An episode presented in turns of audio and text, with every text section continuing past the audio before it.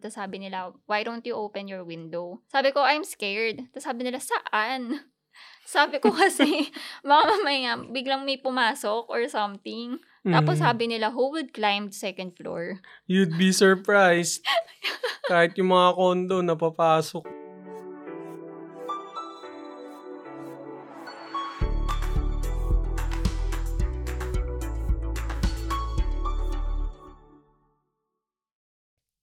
I'm almost living here for four years na. Pero ang bilis lang din ng time. Hindi mo akalain. Tapos ikaw, more than one year ka na dito nan, since nag-move ka sa Sweden. So, since four years ka na dito, nang hindi umuwi, ano yung mga napapansin mong culture shocks?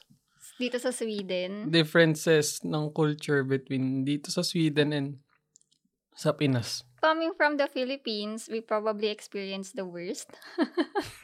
so medyo lahat sa akin shocking in a good way. Like, siguro yung pinaka napansin ko nung bago-bago ako dito was yung transportation. Mm. As in, pag tinatanong ako sa office ng what do you like about Sweden, this is so embarrassing. Pero I will say na, oh, the transportation is really good. It's so reliable.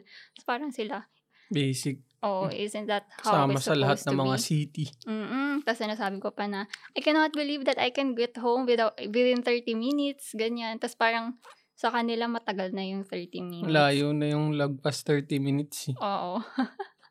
Dapat ano lang, 20. Sama na yung mga lakad-lakad. Oo. Malapit. Usually yung 30 minutes, yun yung outside na ng Stockholm City Mm. talaga. eh. Suburb na. Mm, pero yung experience natin dito sa train, Oo. lumalala. Oo, yun lang. Yun parang, pero hindi pa rin naman siya LRT levels. na may count Oo. kung number of days na sira. Oh, ay hindi, di ba sa LRT, MRT, may count sila ata nung number of, consecutive number of days na hindi nasisira. Oo. Dito naman, hindi naman ganun kalala. Pero uh, pag winter. Winter. tsaka nadadat na natin kadalasan. Mm. Kaya Hmm. hindi naman siguro. Dahil mataas yung expectation. So pag nasira, disappointing. Disappointing. Pero usually, minutes late, 10, Oo, 10 minutes. 15. Hindi naman total breakdown.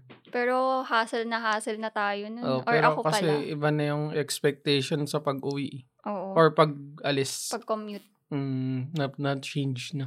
nung medyo bago-bago nga ako dito, na papansin ko sa sarili ko na, alam mo yung literal na first world problem. Yung- Paano? Yung, kasi yung nakatira pa ako dati sa inner city nun, di ba? Tapos Mm. three stops away lang ako. Tapos, na-miss ko yung train. And then, parang naisip ko, ba yan, I have to wait for five minutes. Baka nga less eh. Oo, baka Kasi less na- madalas yung ah, interval ng trains Oo. kapag sa city mismo eh. Oo. So, na-stress laki ng pa ako effect. nun. Kahit yung pag-antay lang sa bus. Ah, Kasi yung mga tao dito, talagang ina-expect nila na gantong oras aalis yung bus or train. on time. So, aalis sila sa bahay ng on time din. Within parang 2 minutes before lang ng pagdating ng bus tsaka sila dadating. Oo. Kasi mapapansin mo, nagpo-pour in yung mga tao pag medyo malapit ni. So, scheduled talaga yung pagbiyahe. yung negative experience lang natin sa bus, yung apartment before this, yung late sila, it's either late or super aga. Late or, oh, yun nga. Yung, Yung- biglang aalis. O, eh, partida, di ba? Around the corner lang yung bus stop. Mm. Kaya umaalis ako ng mga 10 minutes before, kahit na 2 minutes walk lang yun. Kasi nga maaga siya umaalis. Kasi inconsistent. Oo, so yun yung kahit na malapit sa inner city yung apartment, inaabot ako ng 45 minutes kasi kailangan ko mag-alat ng extra 10 minutes, tapos Mm. late yung bus pala, tapos since malilate yung bus, hindi ko hindi ako makaabot sa train, parang ganun. Baka dahil ano pa siya, yung bago-bagong area, Area. tsaka line. Oo, kasi under Hindi pa development. ganun kapalis. Tsaka marami kasing ano, road closures, tsaka road improvements during that time. Mm-mm. Hindi lang during election. Nagtitibag ng kalsada. Oo. Ay, speaking of government stuff, naalala ko nung bago lang ako sa Sweden, kailangan ko kasing pumunta sa tax office para mag-register na nag-move na ako sa Sweden. Mm. So, sabi ko sa office na, I'm gonna take a half day off because I need to process my document Mm. sa SCAT Tiburket. Tapos sabi nila, why do you need half day off for that? Tapos sabi ko, parang in-explain ko na, hindi ba matagal? Kasi Oo. in-expect ko sa Pinas, whole day eh. So, parang binabaan ko na nga lang na, ay sige, baka half day dito. Wala, less than an hour lang ata. Siguro ang tagal na yung two hours.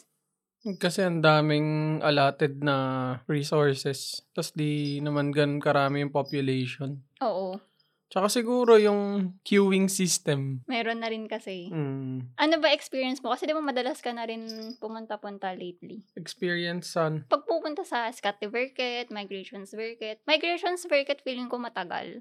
Yung mga pinuntahan ko recently, basta may ticket number naman eh. Mag-aantay ka lang talaga. Tapos, comfy naman yung waiting area. And, kaya mo kasi mag-book online. Mm-mm. So, for others siguro na na-experience, kasi yung iba nagwo-walk-in eh.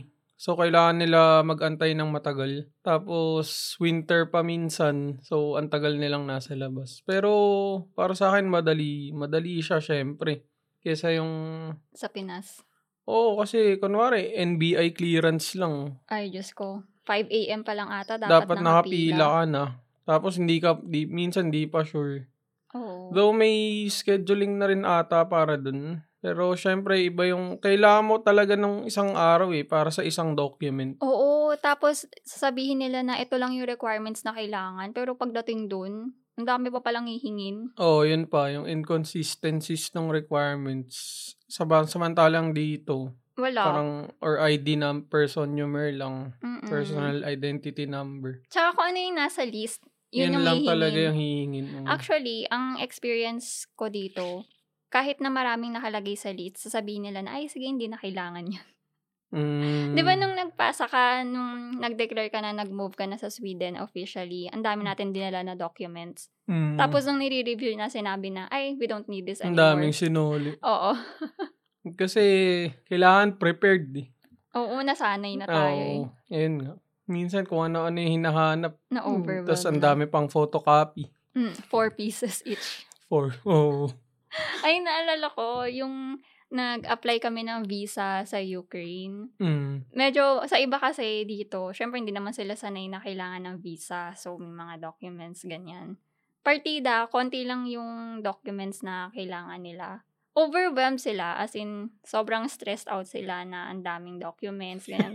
Tapos parang ako, nasa folder lang na, okay, I have this, I have this, tapos ang dami ko pang extra documents. Yung mga tipong just in case documents, ganyan. Mm, Kung kailangan hanapin. Oo. Tapos parang natanong ako na, bakit parang hindi ako nagpapanik or hindi ako chill? Sabi ko, I'm a Filipino.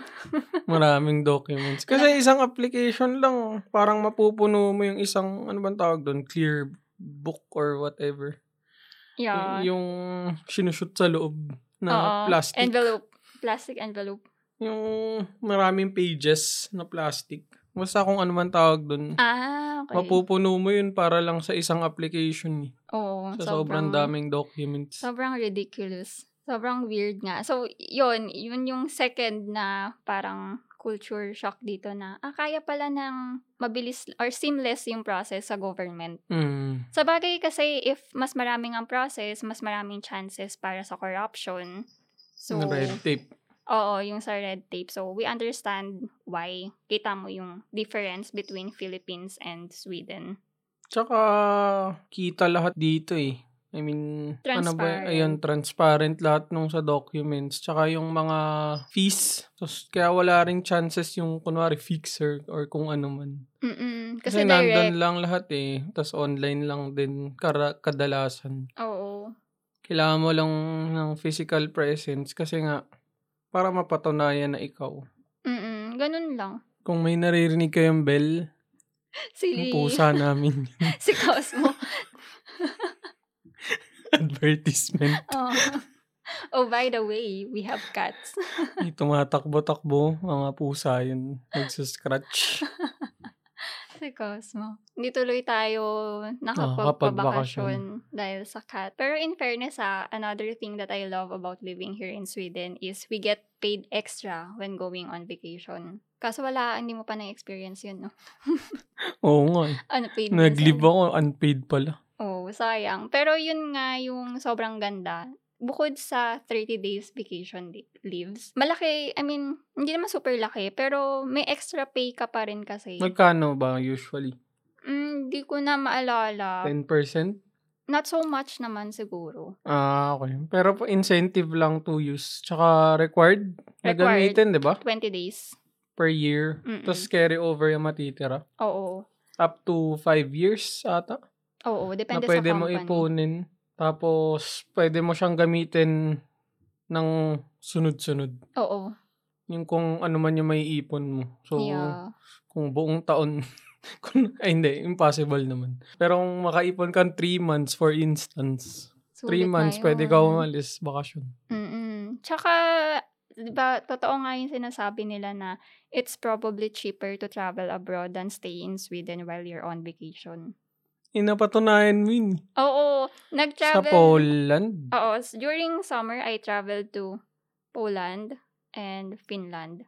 Yung Finland, mm, pantay sa expenses ng Sweden. Alam, alam ko mas mahal yung food sa kanila eh. Mm. Pero yung Poland, grabe yung Airbnb ko, loft style pa yun. Na within the city center, as in kabilang street lang, yun na yung parang main street ng tourist spot. Mm. Tapos, pumunta pa ako sa mga medyo fancy restaurant, yung mga ganyan-ganyan. Super konti lang ng nagastos ko. Mababa siya. Di ba pag kinumpare, mas malaki yung magagastos mo pag nagstay ka sa Sweden. Oo, Diyos ko, hindi Kesa ko siguro... kung magbakasyon ka, kasama na yung flight, Oo. Ah, oo. Tapos nakapag accommodation, food. ano, sobrang cheap ng flight, nag-upgrade pa ako nun. Ang laking difference. eh. Mahal nga pagka sa Sweden, mas marami pa akong napuntahan outside Sweden kaysa within Sweden. Mm. Ang Kasi bakasyon nga ko. magastos. Oo. Tsaka, Tsaka, syempre, alam mong nandyan lang. oo, yun nga. And iniisip ko kasi mas okay na itour nat in- itour ko yung Sweden pag nandito ka. Mm. Para hati. Kasi mahal. Oo, kasi mahal. Kaya lang, mahirap pa rin mag-travel. Mm-mm. Feeling ko nga 2023 pa yung super kakalma. We'll see, we'll see. Parang ganun na yung sinasabi ng 2020. Ano, tipong, ah, baka 2021 okay na to. Pero buti na lang din dito sa Sweden, maganda yung social benefits natin, no? Dito ko nga lang nakita na ang laki-laki ng tax. Mm. Pero damn, sobrang sulit. Nakikita mo kung saan siya napupunta. Oo. Kasi parang yung, hindi ko alam yung term, basta yung income, hindi lang yung income tax yung, or yung cumulative. When factoring in yung pagbili ng mga goods, parang nasa 50 plus percent yung tax dito eh, sa Sweden. Mm-mm. Tsaka yung mga binabayaran pa ng employer sa government. So, maliit lang. Hindi naman sa maliit, pero hin- yung portion na nakukuha mo compared dun sa nagiging tax is malaki yung difference compared sa ibang countries. Pero yun nga, yung social security net. Yung pera naman na mapupunta sa'yo, ang gagastusan mo na lang dun, parang luxuries na lang or luho or apartment, ganun. Apartment, um, Kasi- mortgage, food, transpo. Education free. Mm, tsaka pagka college, yung student loan nila less than 1% lang ata yung interest. Mm, hindi pinagkakakitaan. Oo. Tsaka may allowance until 18 ata per Hmm. kid. Tapos meron pang yung living, parang board and lodging sa mga students, di ba? May student houses. Ah, pero discount lang yun eh. Mm. Pero, Pero- still, yung benefits. Oo, kasi tsaka yung area ng mga student houses talagang para dun sa university. eh. Kaya sulit siya talaga. Tapos healthcare, free. Well, free dahil sa taxes. Baka may mga magsabi, hindi naman free. Ano? Whatever. Ang- Pero wala kang poproblemahin. Tapos, di ba? Yung Ambulance. Ay, oo. Nung na-ambulance ako, ano yun eh. So, tumawag sila ng ambulance, tapos emergency room, and then one night sa hospital. Mm. Tinanong ko, nahiya pa nga ako. Parang mukha pa nga akong tanga sa hospital nun kasi sinabi ng doktor na discharged na ako. Mm. Tapos confused ako, okay, discharge ako, anong gagawin ko? Asan yung papers? Do I need to fill out something? so pumunta ako sa nurse station. So, sabi ko, "Hi, uh, the doctor said that I I'm discharged already. Um, where can I pay?" Tapos, parang ako confused yung kausap ko kung ano yung sinasabi ko. Bayad, bayad. So, nag contact pa siya ng ibang tao. Para lang i-confirm. Oo, tapos parang sabi nila, ah, no, you don't need to pay anything right now. You will get an invoice a month later or Mm. within a month. So, hindi ko alam kung magkano yung babayaran ko. Siyempre, medyo nag-worry ako na baka mamaya malaki kasi Oo, ambulance. ambulance, emergency, ganyan. Tapos, pagtingin ko ng bill ko, 200 something lang, 200 something crowns. And that's around 1,500, less than 1,500 pesos. Mm. Tapos hindi ako makapaniwala kasi ambulance na yun. Tapos parang administrative fee lang ata yun eh. Ay, hindi. Um, maximum 100 per day eh, pagka na-confine. Ah, parang deductible. Oo. So, tas siguro dahil may insurance din ako, Mm. covered na siya. Pero grabe, no? Ang layo ng difference kapag Oo, na-hospital. kasi- Ang problem lang sa public healthcare dito, it takes forever bago ka makakuha ng appointment. Tapos, ang dami mo pa pang dadaanan. Oo, kasi kung hindi ka emergency case, Oo. or kung may time pa to matagal pa bago lumala yung case mo. Sabi nga nila, you have to be dying already bago ka nila bigyan ng time. Oo, kasi uunahin talaga nila yung mga dire cases. Oo. Ang naririnig ko na parang problem nila is sobrang galing ng Sweden sa prevention. Mm. Pero pagka nagkasakit ka na talaga, medyo hindi sila ready. Or, Hmm, Baka yung resources din kasi. Konti lang yung mga professional, mga medical professionals. mm, baka nga. Kaya medyo nagtatrive din yung mga online tsaka yung mga quick appointments. Oo. Kasi nga yung prevention mabilis. Pero sulit pa rin. Kasi if- kunwari kung kailangan mo major operation, hindi naman ganun kamahal. Or wala nga atang bayad. Pero yun. Mababa lang. Tsaka meron palang ano dito, um, limit na kung hanggang magkano lang yung gagastusin mo for medical care. Kailangan mo muna ma-reach yun. Pero after nun, okay na lahat. Oo, free ka na for the year. Hmm, yun. Ganun nga. eh. sa, yun. sa medicine. So, sobrang sulit naman. Di, mm, kaya medyo hindi na ako nagrereklamo sa taxes. Sabi nga nila, if ang priority mo is to save money, then Sweden is not for you. Eh, kasi yung goal to be rich is para maging comfy yung life in general, di ba? Oo. Eh, So, comfy para na. wala kang problemahin sa mga ganong bagay. Pero yun nga, dahil dito, yung social security mo, handled na ng government.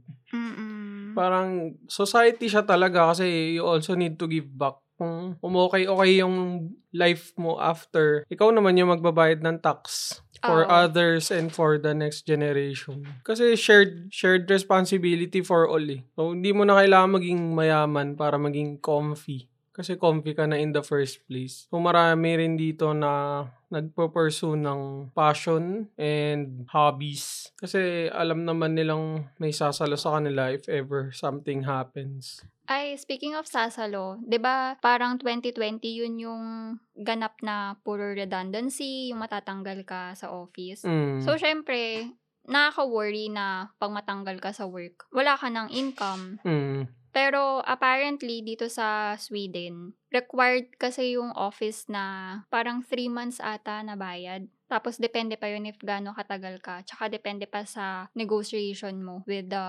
union. Mm. Tapos, may tinatawag sila na garden leave. So, for example, in-announce na redundant ako this month. Mm. Tapos magiging effective lang yung reorganization, let's say, Feb.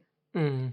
So, from Feb, since new re- organization na yun, ipagka-garden leave ka na. Mm. Tapos, three months notice period. So, Feb, March, April, bayad ka. Pero if you get A job. a job, two Doble yung salaries. sweldo. Mm. oo. So, sabi naman nila na, ano naman, um, protected naman kapag ka natanggal ka. Kasi nga, sobrang strict din sa union ata. Labor loss. Oo, yung sa labor laws. Kasi as much as possible, wala rin dapat na take advantage of. Pero, may disadvantage din yan. I've heard a lot of horror stories na sobrang hindi na okay na, na employee. Mm. Na abuso yung system. Oo. Siyempre, nagsa-stand out lang yung mga ganong cases. Pero, the, the- yung system is working for the people eh. Oo. Itas ikaw na lang kung iti-take advantage mo yun Oo, kasi- negatively. yung middle class yung malaking chunk nung sa mga taxes and all.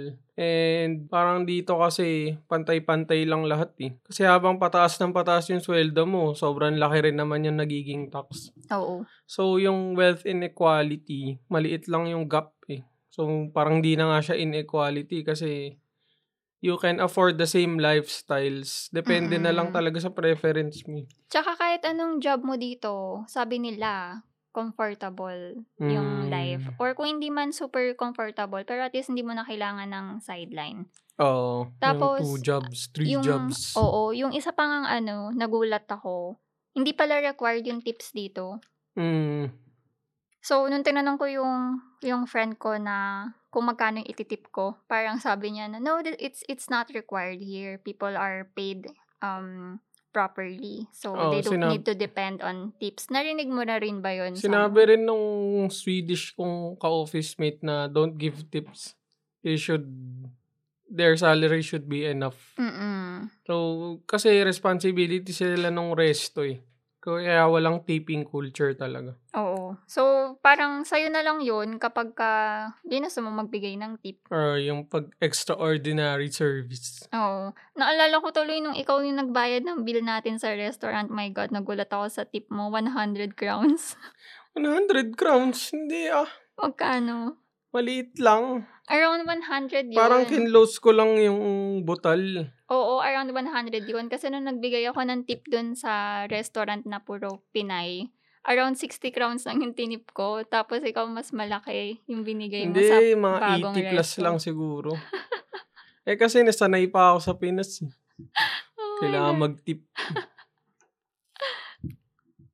Ang laki. Pero okay lang din naman. Minsan di ba sa Uber, nagtitip ako. Kaya sa Foodora, Mm. sa mga delivery, nagtitip pa rin naman ako kahit na... Lalo pag mga ano, hindi minsan kasi biglang hindi okay na rin yung panahon. Oo. Pag winter. Oo. So, gusto mo rin iwasan syempre kasi kaw- kawawa din na nasa labas. Pero kasi yun yung livelihood. So, sa tip, sa tip na lang din. Mm-mm. Parang thank you lang din, ganyan. Mm. May, ay, nung nagpa-deliver ako ng food pala, sobrang tanda na nung nag-deliver. Mm. Hindi pa pala ako nakapagbigay ng tip doon. Pero yung mga ganun, yun yung parang gusto ko lang magbigay. Mm. Kahit konti lang. Kasi showing gratitude pa rin naman. eh. Mm-mm. Ang dami, maraming culture shock talaga dito. Feeling ko kailangan natin ng part 2 eh. Part 2, part 3. Oo. Kasi super dami talaga. And then, since four years na rin naman ako dito, parang, for me kasi nagiging normal na siya. New normal. Ang ganda yun pag uwi natin. Sa Pinas. Pwede mo i-list down. Oh my God. Ay, naalala mo yung pag ano, pag nag-grocery tayo, sobrang chill na ako sa self-checkout. Tapos yung sasabihan pa kita, ah, you need to weigh it yourself. Mm. Tapos yun yung magsa barcode. Kung sa Pinas yan, di ba maghahanap ka pa na, kuya, pawi po, ganyan.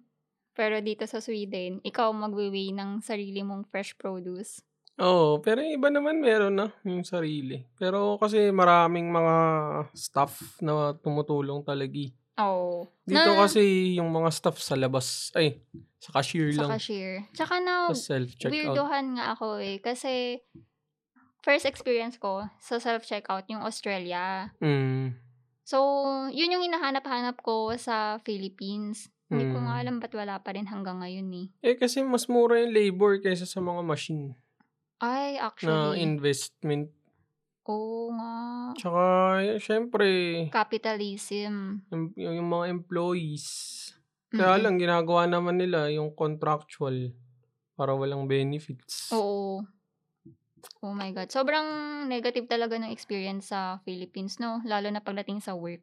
Tsaka iaano nila yun as we're job creators. Pero puro contractual.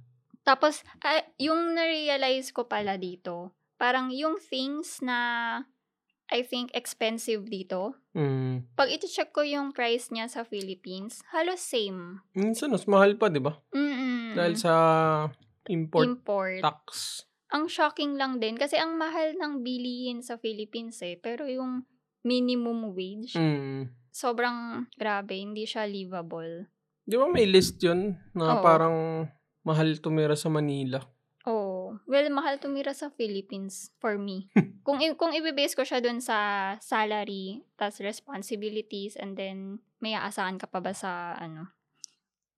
Kaya yun. So, isa sa mga culture shock. yun. Ikaw ba, mer- meron ka bang napapansin since you moved here? Or wala pa naman? Hindi ko pa alam. Wala Baka pa. bigla ako na lang maiisip. Yung isa kong napansin, ano, pagka minsan sa mga restaurants, Mm. normal dito na yung mga strollers na may babies. As in, nandun yung baby sa Mm. stroller. Nakaiwan sa labas ng resto. Sa labas? Oo. Tapos mga naka-line up. Try natin pagka mag, magta-travel tayo Pag ulit. summer? Hindi, pagkadalasan daw pag winter eh. What? Try natin tignan. Kasi meron akong nakita ng mga pictures din, ganyan. Tapos nagtataka ako, Mm. bakit parang ang daming strollers sa labas? So yun, normal pala siya sa Nordic in general. Mm. Galing, no? Pero ang hindi normal dito, walang AC, Diyos ko. Lalo na pag mainit. Baka maging normal na rin yun kasi iba na rin yung init ng summer eh. Oo. Yung pinaka-mainit ata, yun yung unang dating ko dito, 2018. Mm. Kasi yun daw yung first time na nag-out of stock talaga yung mga electric fan. Kasi before, bukas lang ng bintana, okay na eh. Oo. Bukas yung balcony. Ngayon, wala, nag-iiba na eh. Oo. Ay, babe, speaking of, ano, bintana, naalala ko pala, nung bago-bago pa ako dito sa Sweden, second floor lang yung apartment ko ah. noon na. Mm. Tapos, since out of stock nga yung mga fan, hindi ako makabili. So, parang nasistress ako sa office na init-init sa bahay, hindi ako makatulog ng maayos, ganyan. Tapos sabi nila, why don't you open your window? Sabi ko, I'm scared. Tapos sabi nila, saan? Sabi ko kasi, baka mamaya, biglang may pumasok or something. Tapos Mm. sabi nila, who would climb second floor? You'd be surprised. Kahit yung mga kondo, napapasok. Oo. So, yung mga ganun na parang, parang super worried pa ako sa mga pwedeng mangyari. Kasi naisip ko sa Philippines. Tapos may time pa nga na sasabihin nila sa akin na, oh, that area is not good, it's not safe there. Parang nasa isip ko, do you even know what safe means? I lived in the Philippines. I, I lived in Manila. Tsaka iba yung levels of dangers sa kanila. May isang balita lang ata na hindi okay. Kalat Ay, hindi na. okay yung area na yun. eh. Oo. Kasi sobrang unlikely na may mga ganun eh. Oo. Lagi ko, parang kailangan ko nga lagi explain na sa Philippines na parang maglakad ka lang sa isang madilim na na eskinita. Mm, You'll never know if lalabas ka ng buhay or nang may gamit ka. mm, Yung mga ganun, hindi nila na, na-imagine or na-visualize na Oh. ganun sa iba. Kasi may mga marami ring lakaran dito na madidilim eh. Dahil maraming ang gubat. Oo. Gubat, nilalakad natin. Minsan nakakatakot eh. Pero normal lang kasi yun dito eh. Oo. Yung Mga, yung street lamps para lang sa mga ano talaga eh, main roads or something. Pero syempre, uneasy pa rin yung feeling kasi nasanay ka na ah, delikado yung ganun. Oo. Sa kanila, normal lang. Yung sa first apartment ko nga, 'di ba pagka naglalakad ako, yung nilalaharan ko yung isang malaking park or parang Yung forest oo, forest siya. Pero may pathway na field. naman. Oo. Oo. Tapos pagka winter, edi super dilim. So, syempre, nagsend ako ng videos kila mommy, kila daddy. Super worried sila. Nung mga Sobrang daw- dilim. Oo, sobrang dilim. Baka daw mamaya may sumusunod sa akin, mga ganyan-ganyan. Alert daw ba ako? Yung Mm. mga ganon. Nung una, yes, medyo nag-worry pa ako or cautious pa, ganyan. Pero nung tumagal-tagal, wala na. Parang normal occur- occurrence lang siya sa akin na pag may tao sa likod ko, ah, okay, naglalakad lang din siya. Tsaka wala rin kasi hindi rin ganun ka dense yung population. Mm, So mata- ma- mataas talaga yung chances na ikaw lang yun yung nandun, no? naglalakad sa sobrang dilim na area na Oo. normal lang. Wa- Kasi nasanay na rin naman talaga na ganun. Kaya nga. Pero ang saya lang din. And Sobrang sarap tumira sa Sweden, especially pagkagaling sa Philippines. So, sobrang iba yung struggles. As in, parang everyday ata sa Philippines, parang kailangan mong makipaglaban ka agad. Mm, kasi yung public transpo pa lang, oh. Oo. nakapila ka bago ka pa makasakay na 2 hours. Tsaka One affected hour. talaga yung mental health. I just became a lot happier since I moved to Sweden. Mm. Iba talaga. As in, yung culture shock niya, though marami rin namang negative dito and marami rin namang positive sa Philippines. Pero iba pa rin kasi yung hindi mo na kailangang isipin yung dapat na hindi mo isipin. Mm. Kasi you know that it will work for you. Like, yung social benefits nga. Yo, nung season dito. Oo, yun lang yung problem. Daming damit, daming sapatos, sakit sa katawan. Ang ayoko autumn. I used to love autumn, but not after living here and experiencing autumn. Sobrang depressing. Tapos yung winter, pa maganda lang sa start. Exciting. Hirap naman lakaran. Ikaw nga, Pag naka- tumagal. nang dumating ka nga dito ng winter lang. Ang kapal pa ng mukha mo na mag-ano lang. Yung sanok ata na shoes yun. Pang tropical country lang ako eh. And sobrang, sobrang dulas. Tapos kulang na lang gumapang ka. Bumaba nga ako hagdan, nakaupo eh. Oo. Kasi baka tumama yung ulo ko eh. Sobrang dulas pala. Doon lang kita nakita na super stressed out. Oo, kasi kahit sobrang lapit lang, nakakatakot. Hindi pa ako sanay maglakad sa snow. Mm. Pero yung iba dito, batak eh. Rubber shoes pa rin. Rubber no? shoes. Tas ang bilis pa rin maglakad. Oo, hindi ko kaya yun. Sanayan na lang. Hindi ko pa rin siya na-experience. Yun siguro yung negative. Ayoko ng mga season. Tsaka yung araw pag summer. Oo, bakit? Sobra. Eh syempre, nag-iiba yung cycle. Alas 10 ang liwanag pa. I love it. Ridiculous. Ang productive nga ng feeling eh. Tapos pag winter, alas 3 madilim na. Tapos 9 o'clock madilim pa rin. Oo, walang yan. Sanayan lang din talaga. Gusto ko, konti lang yung adjustment ng sunrise tsaka sunset. Between 5 to 7. 5 to 6 nga lang ata eh. Pag na, pinapanood mo sa news. Pero namimiss ko na umuwi ng Pinas. I mean, namimiss ko na yung Pinas. So, I cannot wait to go home. But anyway, it's really nice to live here in Sweden. And gusto ko rin talaga sana i-share yung, yung parang day-to-day life in Sweden. 'Di ba na one time nag-record pa nga ako ng commute with me. Yung mga ganun lang. It doesn't have to be fancy. Pero ibang experience lang din. Medyo hirap ako eh kasi nagiging normal na nga siya for me. Since four years na nga ako dito. So, Para makita lang yung differences. oo. Kaya good thing lang din na bago-bago ka lang dito. So, nasasabi mo sa akin na, uy, bago to or na-amaze ka sa mga ganun. Yung tipong sa bus, hinihintay mo na bumukas ng kusa. Oo nga. Hindi ako pinagbuksan. Tapos, May pinipindot pala. ang sama pa ng tingin mo sa akin nun. Too fancy. Masyadong fancy yung bus. Uy, pero ngayon, feel na feel mo na. Yung sa watch mo na lang yung ginagamit mo pang bili ng ticket. Tap lang. Mm. Apple Pay. Yeah. Yung mga ganun na life, no? Tapos ngayon, kaya ko nang umalis nang wala akong dalang wallet kasi I have everything na, na three cards lang yung kailangan ko. Actually, dalawang card nga lang yung kailangan ko. eh. Pambayad. Tsaka yung ID. ID. Oo, yun lang. Sobrang iba talaga. Tapos, pagka titingnan ko yung wallet na ginagamit ko sa Philippines, siguro I have 10 cards. Mm. Tapos nagdadala ka pang bag. Oo. Hindi na nga rin ako nagbabag. Okay na yung phone lang. Sobrang layo. Eh, ng- napalitan naman kasi ng mga damit eh. Pag winter. Sobrang daming suot. yung layers. Tatlo, yun yung suot mo. apat.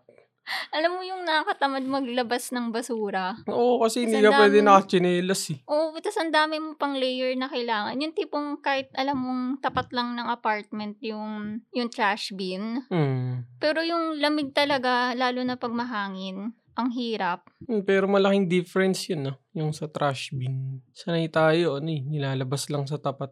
Tapat ng door kasi may magbi-pick up. Oo nga, hindi yung may kinukuhanan yung mga garbage men Mm. na specific locations. Sa- Pero dapat ganun nga eh, mas mabilis. Kaso ang pangit ni kasi hindi naman masyadong malinis yung iba dito. Compare sa Oo. Philippines. Yun, yun, Mm-mm, Mm, madumi, madumi yung ibang tao. Nalala mo nung kumakain tayo sa sa isang resto. Tapos, hin- parang hindi uso sa kanila yung serving spoon, no? Yung mga dip, sinawsaw yung finger itself. Mm, Tapos tinikman. And then everyone takes food there. Or dinidip nila yung food doon. Iba yung hygiene. Iba yung hygiene. Tsaka hindi sila naliligo. Mga ganun. Eh, kasi malamig eh. Oo, Ikaw din pero naman tayo eh. din naman. hindi naman tayo naliligo. Nag-adjust ka na nga. eh. Wow. Huwag kang ano. Feeling ko mahaba na to. So probably we have to make a part 2 if this is interesting for you guys. If you enjoyed it, please don't forget to share it with your friends and subscribe to this podcast. See you in the next episode.